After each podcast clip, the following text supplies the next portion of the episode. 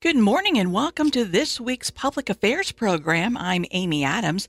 This week, Brad Morton of Morton Solar speaks on tax incentives for solar projects.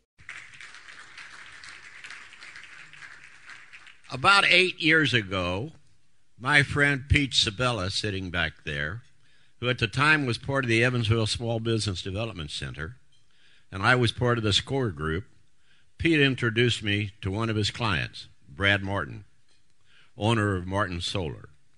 Pete thought that perhaps my background as an electrical contractor would give Brad and me something to talk about.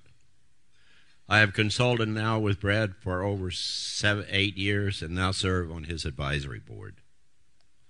Brad graduated from the University of Southern Indiana with a degree in electrical engineering and became an automation engineer working for Caterpillar Mining Truck Division in Decatur, Illinois. He left there to form his own electrical contracting business, and noting that gas prices and climate change had businesses focusing on renewable energy, he shifted his business to solar energy.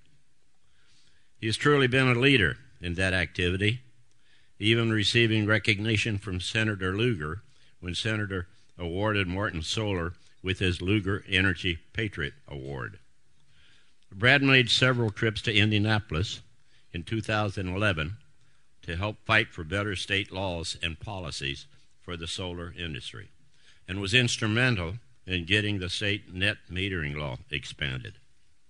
Under Brad's leadership, Morton Solar has completed solar projects ranging from residential to hospitals to airports to banks to churches and utilities with costs ranging from low thousands to over a million. Brad has been a real pioneer for solar energy. I know of no one in this business that he knows the business better than him. I'm sure you'll find his presentation interesting and informative. It's my pleasure now to introduce my friend, Brad Morton.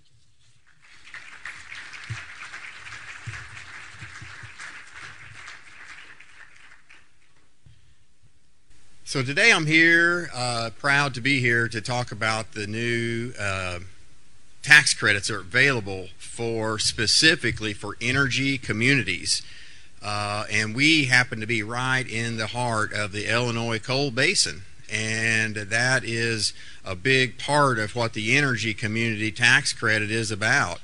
And um, I personally uh, come from uh, coal mining communities of Oakland City, and I spent my early parts of my years in uh, Oakland City and Spurgeon, Indiana.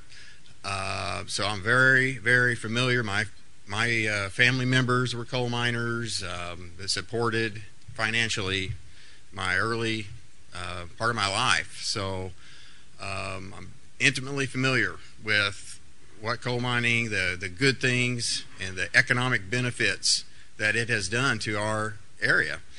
Um, I do want to say that. Um, see here. As Jack said, I worked for Caterpillar. Uh, this picture was taken 20 years ago. This was the beginning of Morton Solar right here. And I loved working there. I enjoyed, that was the 797 mining truck. At that time, it was the biggest mining truck in the world and I uh, happened to program machinery that would test the rear end of it and um, flush the uh, hydraulic fluid through the braking system and the bearings. And I could program my machines. I could program um, how many tons the, the truck would and simulate the tonnage of the trucks and um, test the brakes for the first time. So I loved working there. And it was not a reason of the reason for solar that was in my head was that I thought solar would be the easiest thing in the world to do. I thought that every person, once they understand it, see it, would want it. And that was a miscalculation that I made 20 years ago. But here I am today. I'm still standing, and I'm getting ready to tell you about it. But, um, but yeah, I loved I loved Caterpillar. I loved working around the, those trucks. Uh, it was very interesting, and I made enough money to keep me going in solar, doing that, um, and um, for 10 years probably. But um, so here we are today, and we have uh, an opportunity to um, to to invest in solar for businesses, um, and the, the the the recently passed Inflationary Reduction Act it increased the tax credits uh, for base the base tax credit went up to 30% for businesses. Um, there's also what's called adders, and the adders account to a 10% adder if you're located in an energy community designated area. I'll show you that here in a minute. Um, there's also a 10% for a low income designated area, and then there's a map for that.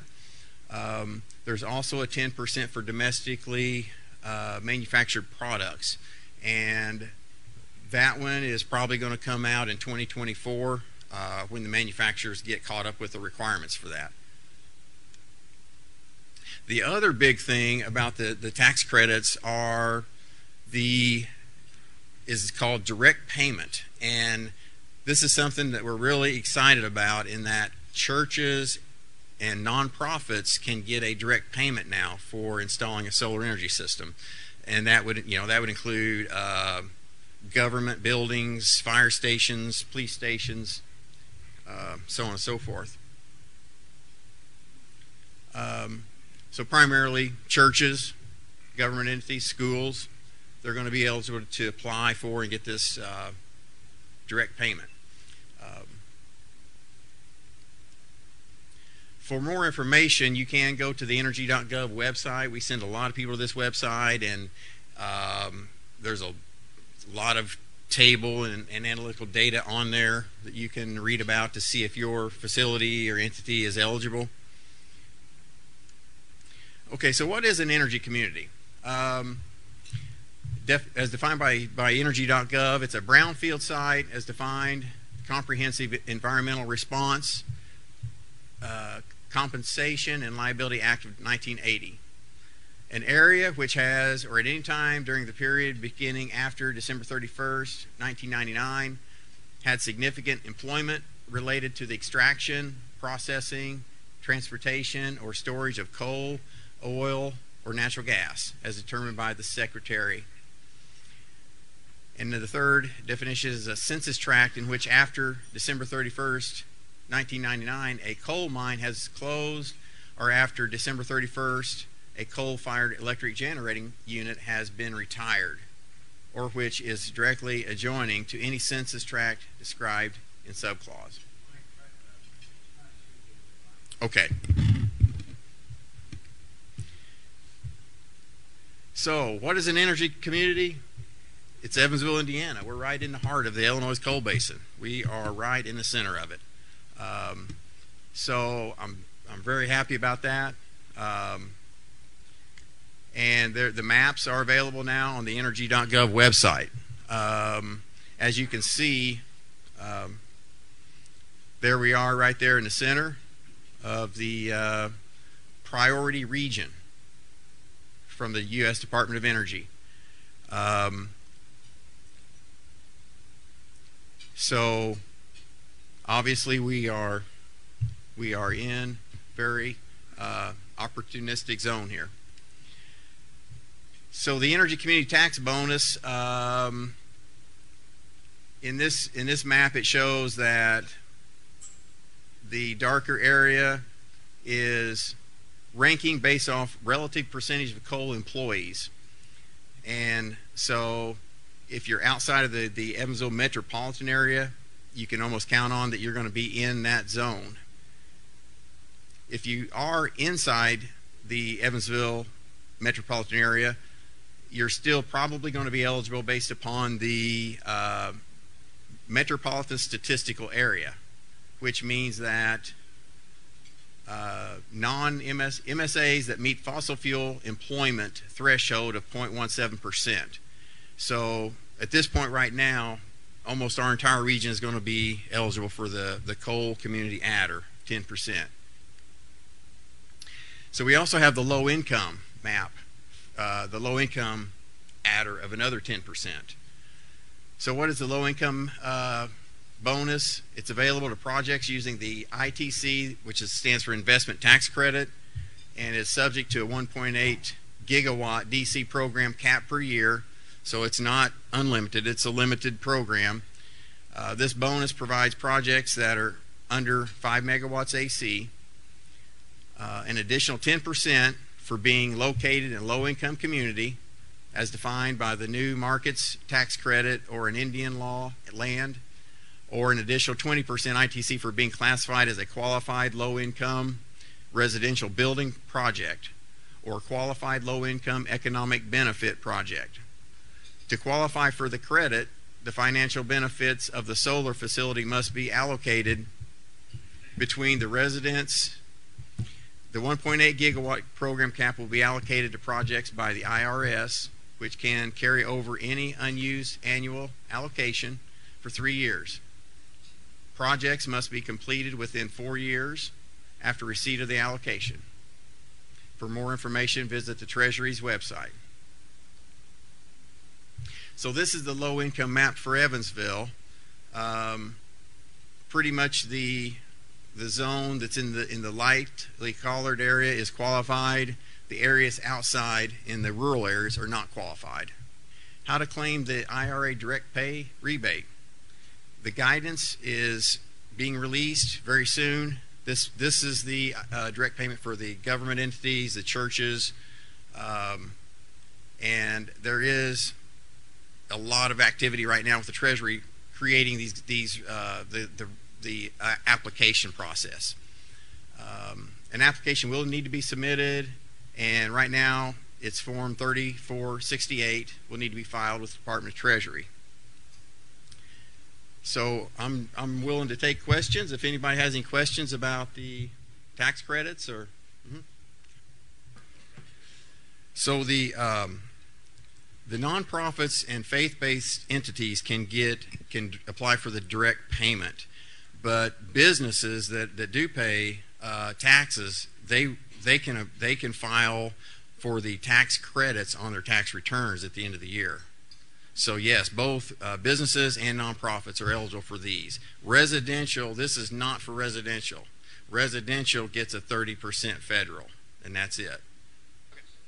Brad, uh, my name's Gene Warren. Uh-huh. Um, I have uh, farm ground over in Henderson County, Yes. and I'm dealing with a company now negotiating to install solar uh, solar on our farm. Mm-hmm. Do you have any comments or suggestions for that use for a property owner, as uh, maybe some of the rest of us in the crowd may be?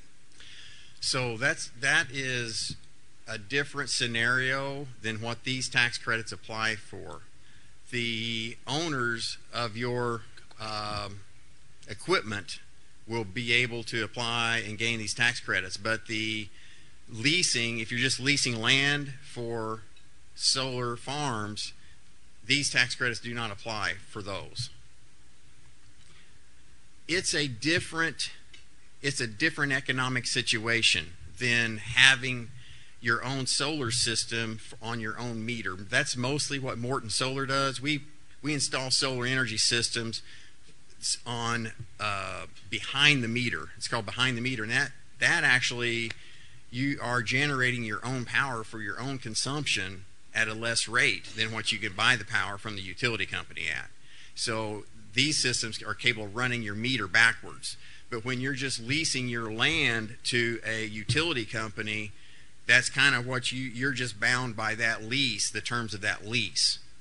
And so generally that utility company will will get those tax credits.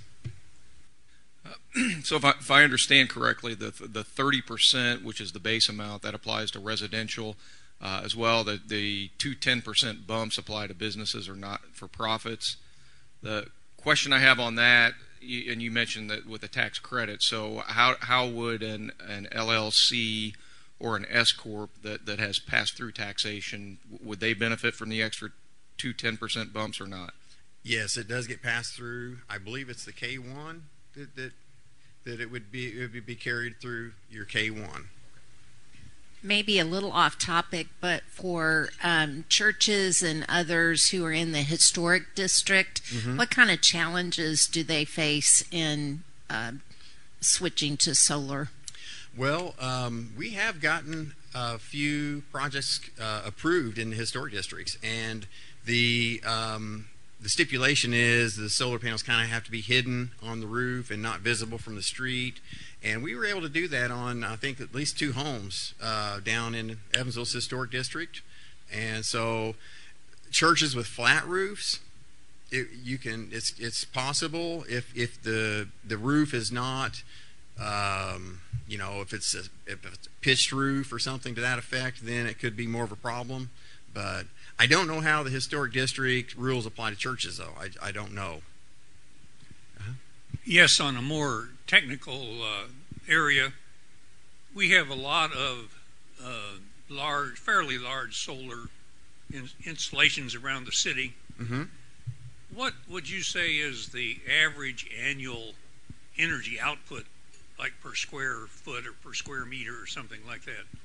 You know, in other words, how can you can you tell how much power you're going to get when you're making a decision about Yes. whether to install or not? Yes. Um, solar production, when you look at the whole year, you got to look at a whole yearly uh, average of sunlight.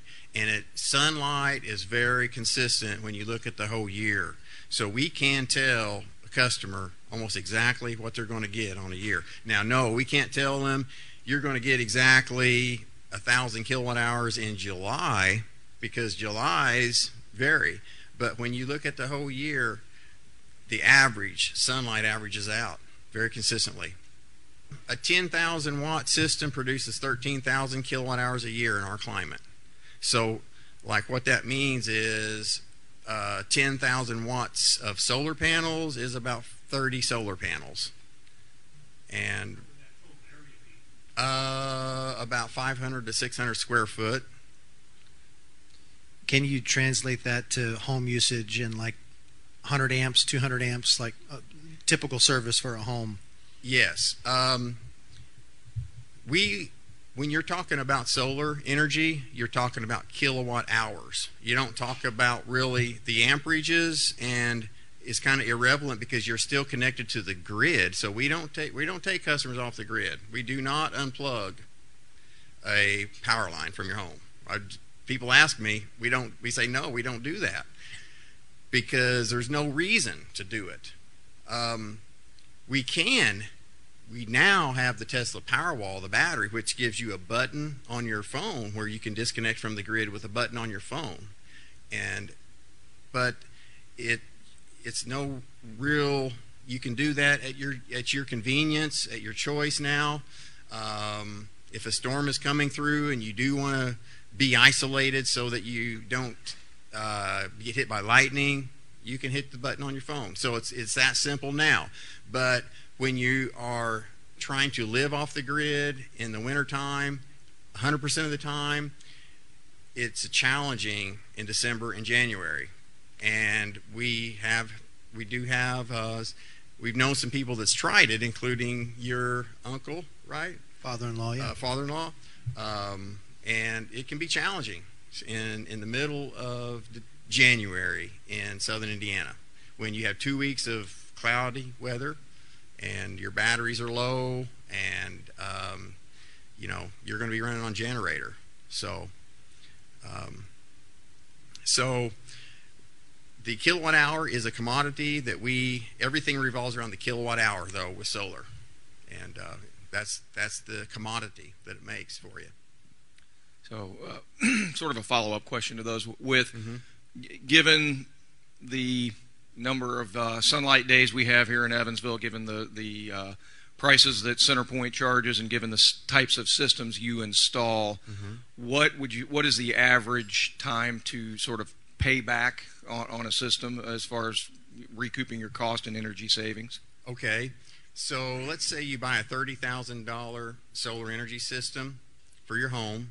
You get the the thirty percent federal tax credit of eight thousand dollars, so you're down to twenty two thousand out of pocket.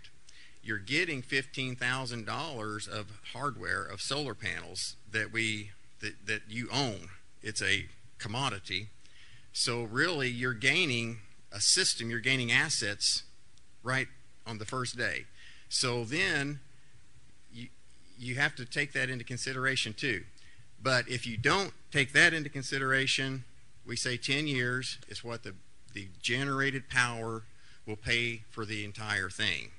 And that's what normal most people make are making that calculation continuously. They're trying to figure out how much, how many years is this going to pay for my initial investment? And generally, it's about it's roughly 10 years.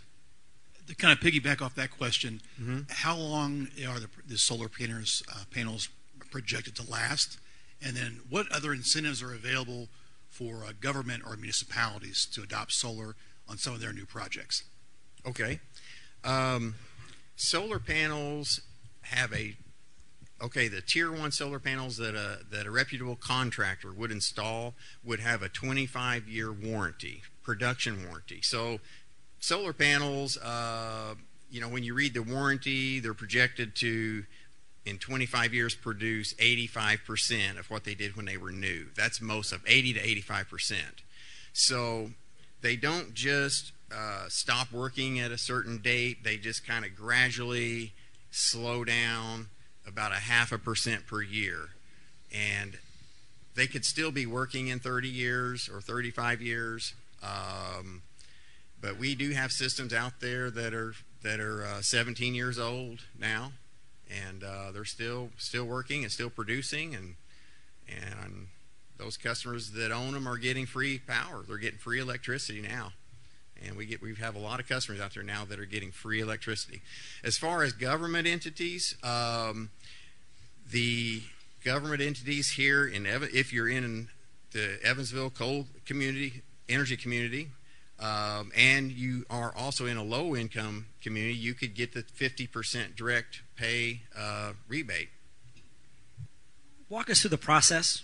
I decide I want to do this with my home. Sort of the how does the process work? I mean, how invasive is this when you're talking about an existing home in terms of getting everything installed and connected to the meter and actually up and running? Okay.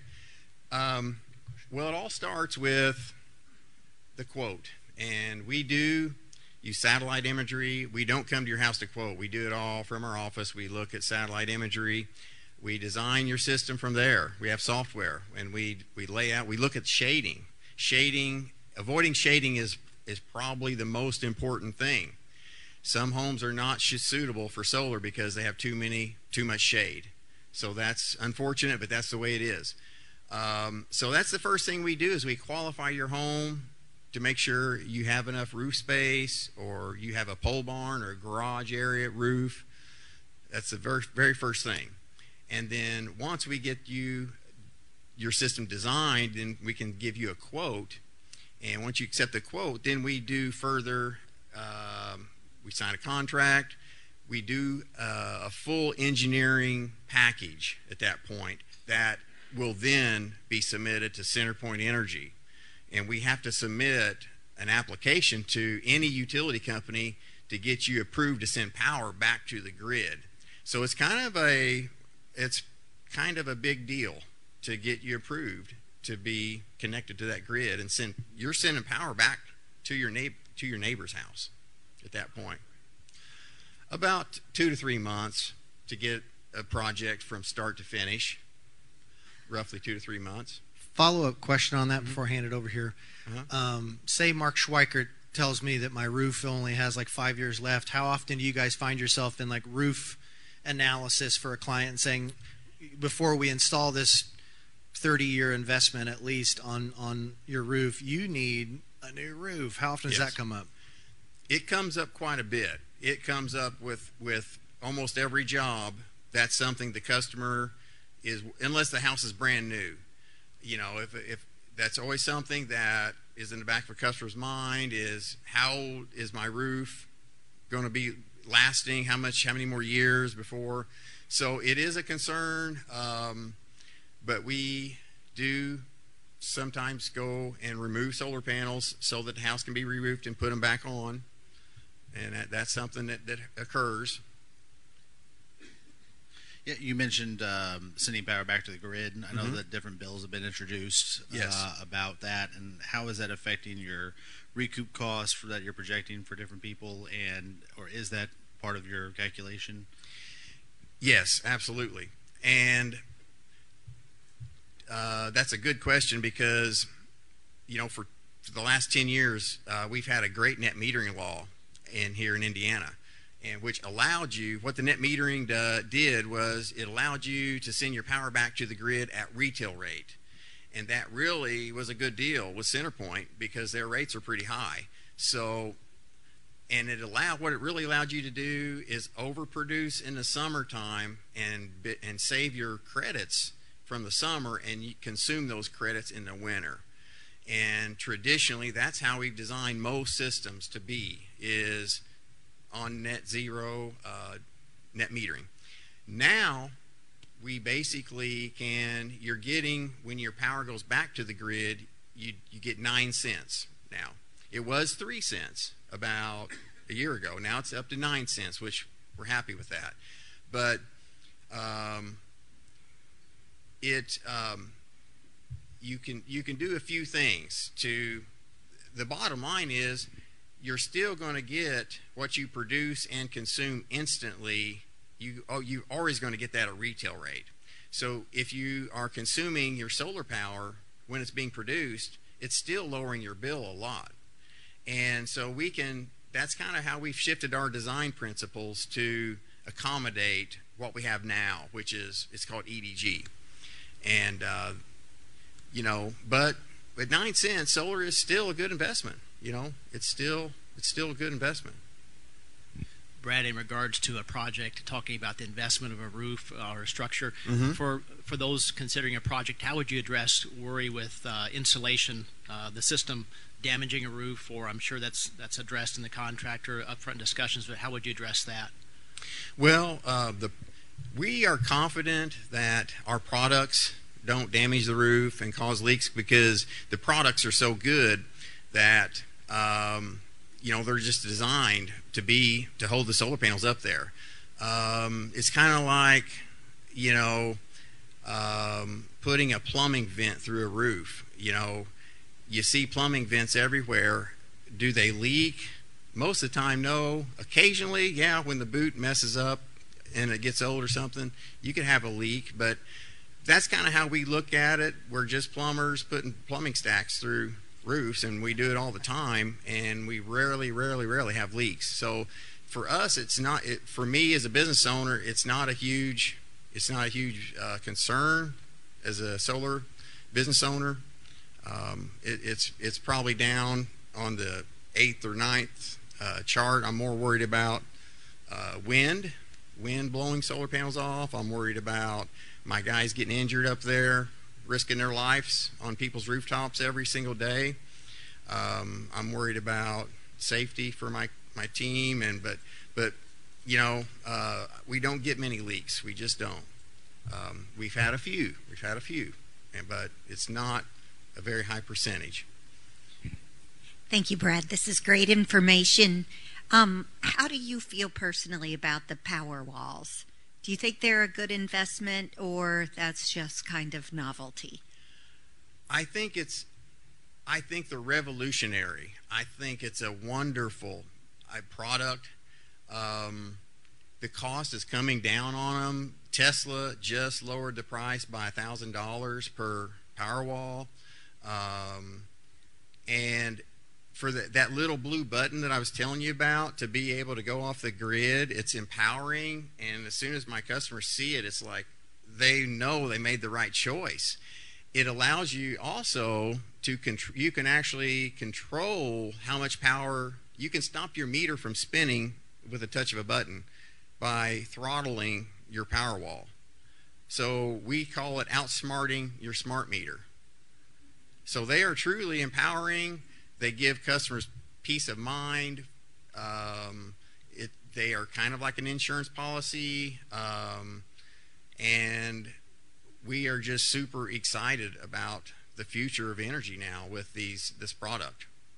I'm headed over here to John Bassemeyer. Before I get there, um, can you tell us is there any reality to the uh, fancy looking solar glass shingles that at one point Tesla was talking about? I don't feel like I've seen any of them be installed. Is that an actual thing or just a dream thing? The the solar shingles that look cool and they're actually they don't look like panels at all. They look like slate or something. Right now, to be honest with you, and this is my opinion, I think they're kind of a dream. I believe that the cost to get the cost down to where they can compete with rectangles, which uh, solar panels are rectangles, and those are where the price per watt, because you can mass produce those in in automated factories, like you can produce a flat screen TV, but the shingles. Um, and I may be miscalculating what Tesla, what Elon Musk, and what they their capabilities are, but I I don't see though the cost of the shingles getting on par with rectangle uh, shaped solar panels. I just don't. Thank you, Philip. That was exactly the question I was going to ask. Uh, no, you're lying. You're lying, John. Are you serious? Well, I'll ask another one. You, you want me to give you one to ask? Can you tell me a little bit about the Benefit Corporation? You, was that your next question too? Because I was going to ask him about that. I see it looks like you're a certified benefit yes. corporation. How long have you uh, been that? And, and kind of tell us a little bit about that. Okay. Um, so we became an Amicus Solar cooperative member slash owner four years ago. We a- applied to this group and uh, you got to go through a process to get qualified, and we got accepted. And um, so this group, we collaborate, and I get to learn from other solar companies across the United States. And I had learned about becoming a cert, what a certified B corporation was, and what got me to apply and go through the process. And it's a quite a process to get approved uh, to become a certified B Corp was that the tagline was use your force uh, business as a force for good. And that's what I felt like we started Morton Solar to do in the first place from the very beginning was we wanted our company to be a force for good. And that was the reason right there was that that one little uh, uh, tagline. And uh, but you know it, it we have had to we have had to fight for for better laws and better uh, uh, policies here. It's it's been um, quite a quite a journey. Well, thank you, thank you very much. Let's give Brad a round of applause, guys. Thank you. Thanks for joining us for this week's Public Affairs program from all of us from Midwest Communications in Evansville, Indiana. Have a great week.